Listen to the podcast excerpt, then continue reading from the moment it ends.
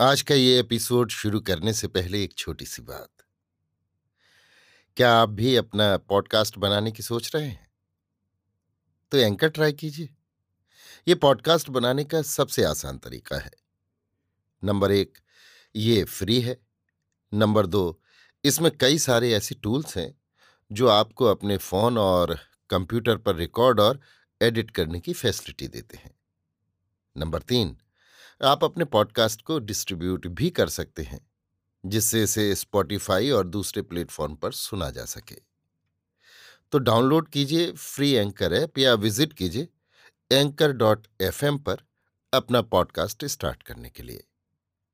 ये तो थी एक छोटी सी जानकारी, और अब शुरू करते हैं एपिसोड का सिलसिला। तो आज के एपिसोड में लीजिए सुनिए।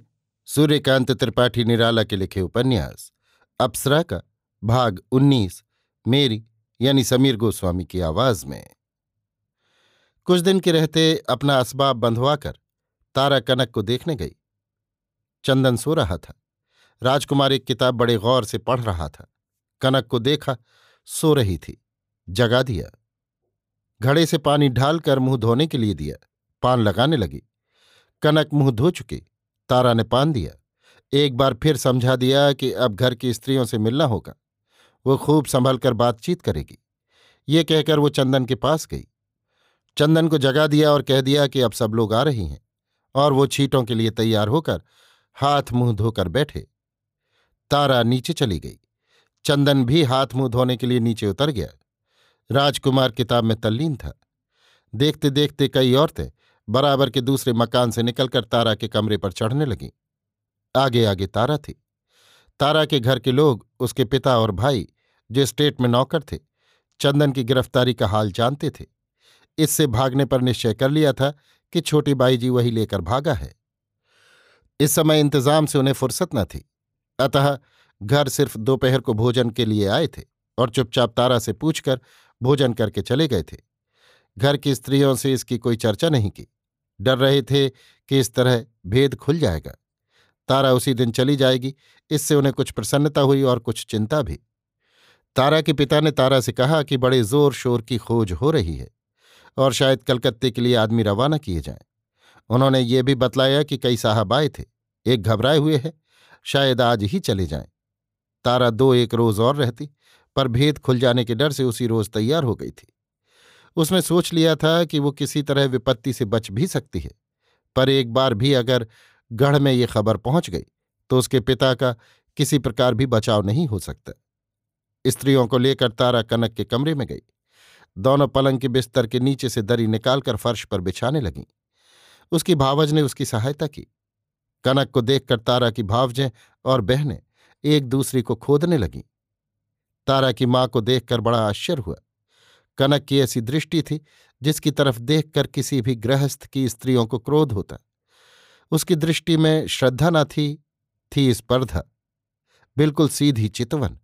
उम्र में उससे बड़ी बड़ी स्त्रियाँ थीं, कम से कम तारा की माँ तो थी ही, पर उसने किसी प्रकार भी अपना अदब नहीं ज़ाहिर किया। देखती थी, जैसे जंगल की हिरनी जल्द कैद की गई हो। तारा कुल मतलब समझती थी, पर कुछ कह नहीं सकती थी।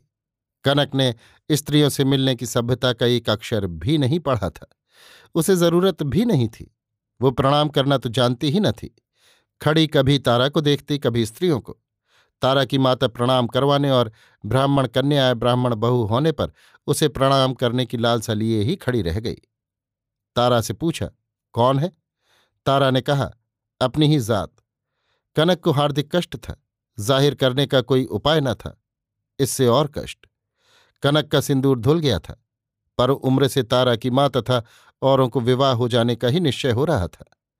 कभी सोच रही थी कि शायद विधवा हो, पहनावे से फिर शंका होती थी। इन सब मानसिक प्रहारों से कनक का कलेजा जैसे सब तरफ़ से दबा जा रहा हो, कहीं सांस लेने की जगह भी न रह गई हो। कुछ देर तक ये दृश्य देखकर तारा ने माता से कहा, अम्मा बैठ जाओ। तारा की माँ बैठ गई और स्त्रियाँ भी बैठ गईं। तारा ने कनक को भी बैठा दिया। कनक किसी तरह उनमें नहीं मिल रही थी। तारा की माँ उसके प्रणाम न करने के अपराध को किसी तरह भी क्षमा नहीं करना चाहती थी। और उतनी बड़ी लड़की का विवाह होना उनके पास निन्यानवे फ़ीसदी निश्चय में दाखिल था।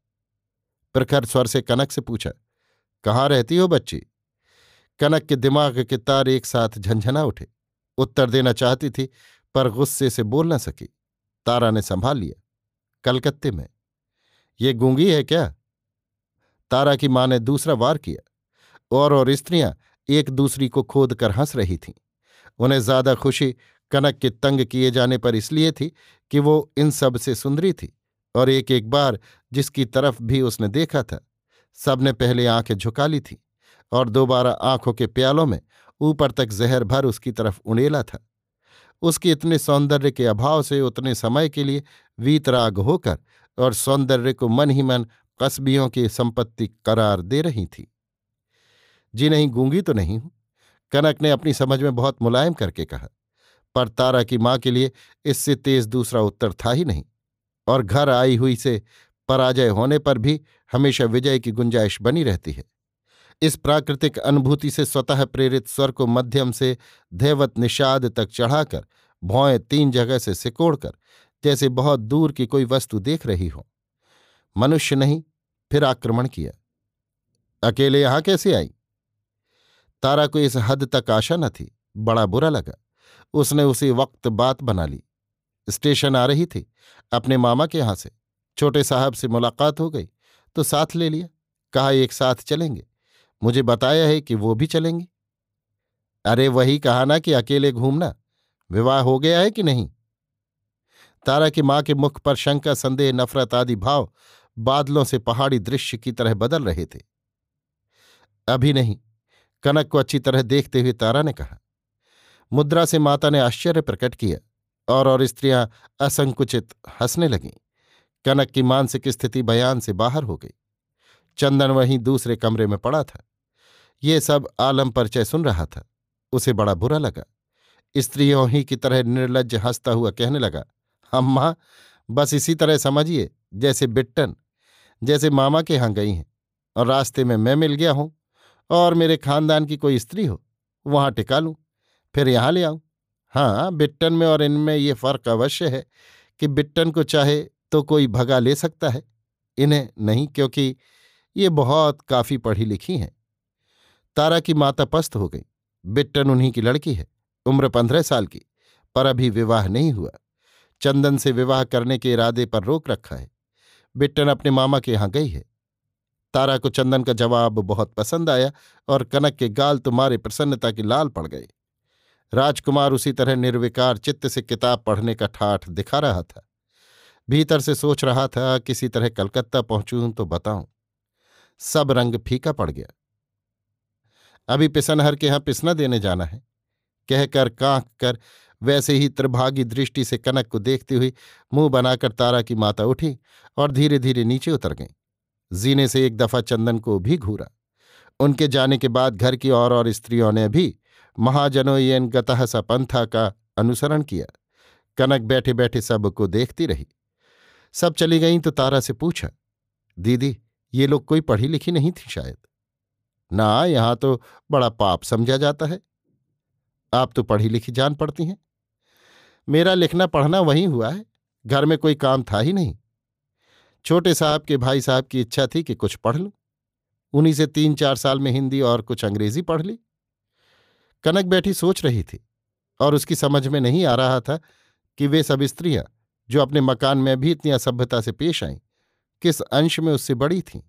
दीदी की सहृदयता और चंदन का स्नेह स्मरण कर रोमांचित हो उठती, पर राजकुमार की याद से उसे वैसी ही निराशा हो रही थी। उसके अविचल मौन से वो समझ गई कि अब वो उसे पत्नी रूप से ग्रहण नहीं करेगा। इस चिंता से उसका चित्त न जाने कैसा हो जाता, जैसे पक्षी के उड़ने की सब दिशाएँ अंधकार से ढक गई हों और ऊपर आकाश और नीचे समुद्र। अपने पेशे का जैसा अनुभव तथा उदाहरण वो लेकर आई थी। उसकी याद आते ही घृणा और प्रतिहिंसा की एक लपट बनकर जल उठती, जो जलाने से दूसरों को दूर देखकर अपने ही तृण और काष्ठ जला रही थी। संध्या हो चुकी थी। सूर्य की अंतिम किरणें पृथ्वी से विदा हो रही थीं। नीचे हरपाल सिंह ने आवाज़ दी। तारा ने ऊपर बुला लिया। हरपाल सिंह बिल्कुल तैयार होकर आज्ञा लेने आया था कि तारा कहे तो वो गाड़ी लेकर आ जाए। हरपाल सिंह को चंदन के पास पलंग पर बैठाकर तारा नीचे चली गई और थोड़ी देर में चार सौ रुपये के नोट लेकर लौट आई। हरपाल सिंह को रुपए देकर कहा कि वो सौ सौ रुपये के तीन थान सोने के गहने और दस दस रुपये तक के दस थान चांदी के जो भी मिल जाए, बाज़ार से जल्द ले आवे। हरपाल सिंह चला गया। तारा कमरों में दिए जलाने लगी। फिर पान लगाकर दो दो बीड़े सबको देकर नीचे माता के पास चली गई। उसकी माता पूड़ियाँ निकाल रही थी। उसे देखकर कहा, इससे तुम्हारी कैसे पहचान हुई? एक भावज ने कहा, देखो ना, मारे ठसक के किसी से बोली ही नहीं। प्रभु से गरब कियो सोहारा गरब कियो वे बन की घुंगुची मुक्कारा कर डारा। हमें बड़ी गुस्सा लगी। हमने कहा, कौन बोले इस बहेतु से? दूसरी ने कहा, इस तरह फिर औरत बिगड़ जाती है। जूटा है, ब्याह नहीं हुआ, अकेली घूमती है। तीसरी ने कहा, छोटे बाबू से जान पहचान अच्छी है। ये कहकर पूर्णिया बेलती हुई अपनी जेठानी की तरफ़ देखकर आँखों में बड़ी मार्मिक हँसी हँसी। उसने साथ दिया, हाँ, देखो ना, बेचारे उतनी दूर से बिना बोले नहीं रह सके। कैसा बनाया? और कोई जैसे सत्तू में छेद करना जानता ही नहीं। उत्साह से तीसरी ने कहा, इसीलिए तो ब्याह नहीं करते। तारा को इस आलोचना प्रत्यालोचना के बीच बच रहने की काफ़ी जगह मिली। काम हो रहा है, देख वो लौट गई। इनके व्यवहार से मन ही मन उसे बड़ी लज्जा थी। तारा कनक के पास चली गई। उसके प्रति व्यवहारिक जो अन्याय, उसके साथ उसके मकान की स्त्रियों ने किया था, उसके लिए बार बार क्षमा मांगने लगी। पहले उसे लज्जा होती थी। पर दूसरी बार की आलोचना ने उसे काफ़ी बल पहुँचा दिया। दीदी, आप मुझे मिले तो सब कुछ छोड़ सकती हूँ, कनक ने स्नेह सिक्त स्वर से कहा। तारा के हृदय में कनक के लिए पहले ही से बड़ी जगह थी। इस शब्द से वहाँ उसकी इतनी कीमत हो गई जितनी आज तक किसी की भी न हुई थी। चंदन पड़ा हुआ सुन रहा था। उससे नहीं रहा गया। कहा, बस जैसी तजवीज आपने निकाली है। कुल रोगों की एक ही दवा है। मजबूती से इन्हें पकड़े रहिए। गुरु समर्थ है तो चेला कभी तो सिद्ध हो, ही जाएगा। हरपाल सिंह ने आवाज़ लगाई, तारा उठ गई। दिखाकर हरपाल सिंह ने दरवाजे पर ही कुल सामान दे दिया और पूछकर अपनी गाड़ी लेने चला गया। रात एक घंटे से ज़्यादा पार हो चुकी थी। ये सब सामान तारा ने अपनी भावजों तथा अपने नियुक्त किए हुए लोगों और कुछ परजों को देने के लिए मंगवाया था। मकान में जाकर तैयारी करने के लिए अपनी माँ से कहा पूड़ियाँ बाँध दी गईं, असबाब पहले ही से बाँध कर तैयार कर रखा था। घर में स्त्रियाँ एकत्र होने लगीं, पड़ोस की भी कुछ स्त्रियाँ आ आकर जमने लगीं। तारा उठकर बार बार देवताओं को स्मरण कर रही थी। ऊपर जा कनक को ओढ़ने के लिए अपनी चादर दी। भूल गई थी छत से उसकी पेशवाज ले आई और बांधकर एक बॉक्स में, जिसमें पुराने कपड़े आदि मामूली सामान थे, डाल दिया। हरपाल सिंह गाड़ी ले आया। कोई पूछता तो गाँव के स्टेशन गाड़ी ले जाने की बात कहता था। तारा ने भावजों को भेंट दी। माता तथा गाँव की स्त्रियों से मिली। नौकरों को इनाम दिया। फिर कनक को ऊपर से उतारकर थोड़े से प्रकाश में, थोड़े ही शब्दों में उसका परिचय देकर गाड़ी पर बैठाल। सामान रखवा, स्वयं भी भगवान विश्वनाथ का स्मरण कर बैठ गई। राजकुमार और चंदन पैदल चलने लगे। गाड़ी चल दी अभी आप सुन रहे थे सूर्यकांत त्रिपाठी निराला के लिखे उपन्यास।